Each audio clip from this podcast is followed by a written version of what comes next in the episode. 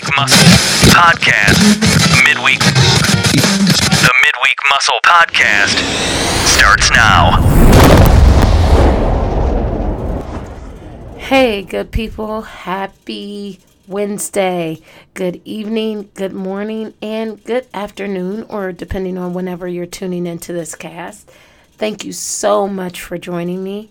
It's been quite the day, good people.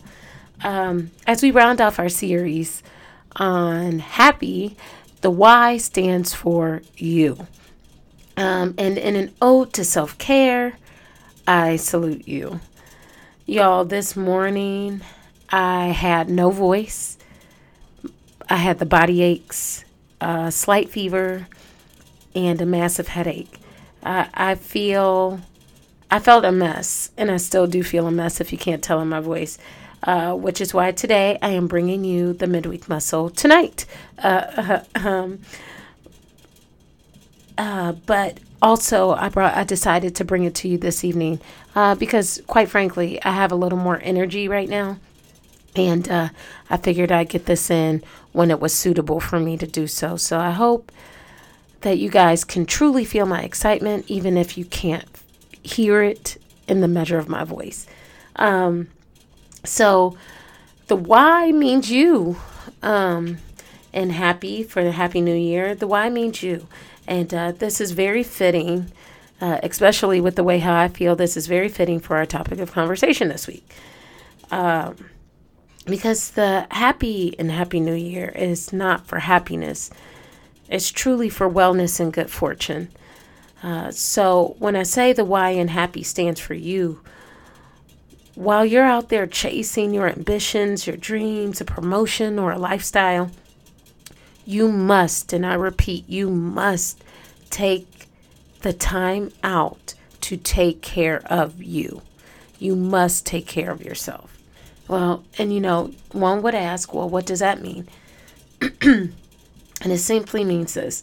Um, one of my favorite actors, or sorry, artists, J. Cole, he lyrically mastered this in his song, One Man Can Change the World. And he said, With all the drive in the world, swear you still need gas. Look, think about it. Close your eyes, dream about it. Tell your team about it. Go and make million dollar schemes about it. And that verse is so profound. It's such a powerful song. If you guys have never listened to it, I encourage you to like check it out.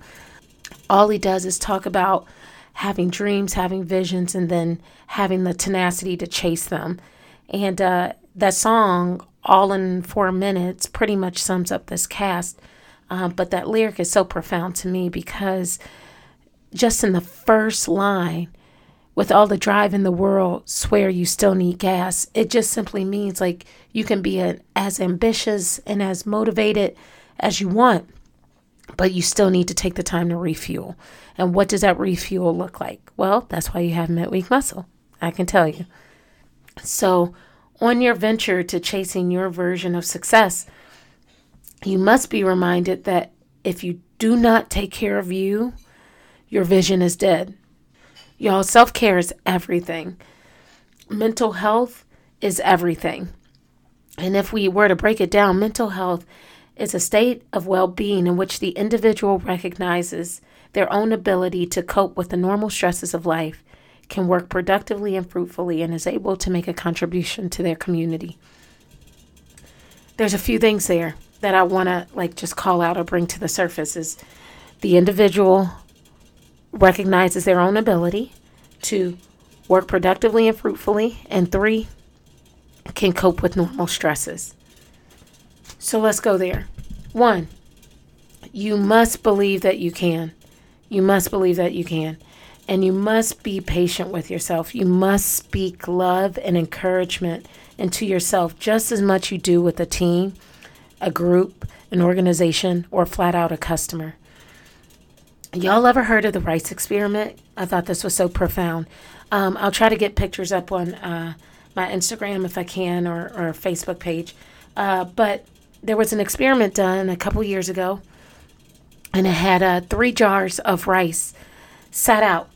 And so there were three things that happened to each jar. The first jar positive affirmations, words of love. The second jar, absolutely nothing was said to it. And the third jar, and y'all rem- be reminded this is cooked rice. The third jar had hateful and negative comments spewed at it daily. So they did these positive or negative affirmations every single day for 30 days. And after 30 days, the findings were the first jar with all the loving and positive affirmations, it was actually thriving, and the mass of the cooked rice actually grew. The second jar, where nothing was said to it at all, there was some fermentation and some reduction, but not much, but you could tell it was growing and changing color. The third jar, it was molded, it was fermented, and it had drastically redu- reduced in size.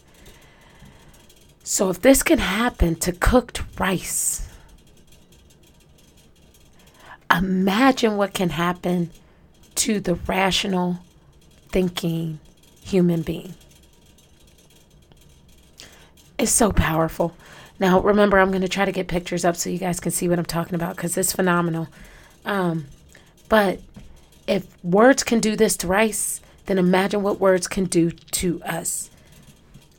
The next, the next one is uh, can cope with the normal stresses of life. If normal stresses are too overwhelming, it is maybe time for self care.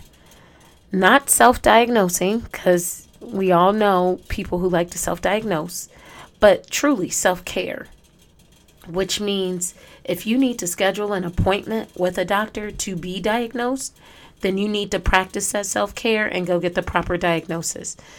Or you need to make time to relax, meditate, rest, and protect yourself from illness, like me. Uh, or find better coping strategies through therapy. And all of these are great catalysts for good and proper self care. If that is the goal, when you start self diagnosing, um, not only can it be an improper diagnosis, but you can start coping in ways that are unhealthy to your brain, to your body, and to your overall productive health. And, and if you really think about it, you know, self diagnosing, all it does is cure the common pain temporarily. It doesn't really get to the root. Uh, so, once you start finding yourself at a place where you can't cope with the normal stresses of life, we might need to identify like what is stopping us from being able to do that. Is it because I feel burnt out? Am I working too many hours? Am I really sick and trying to work through that too? Am, am I having the inability to focus? Am I having some some sort of situation that's stopping me from uh, experiencing high highs or low lows or is am I overwhelmed all the time? Like you know so we all have to be able to identify when these are taking place and not to self-diagnose but so that we can take the steps for proper self-care. It is so important. And last if you can manage to do all of those other two and refuel yourself as a habit and not just when you are ill, you can and will be productive and fruitful, stronger and faster, sharper and more wholesome in pursuing your passions while living your life. Let me say that one more time.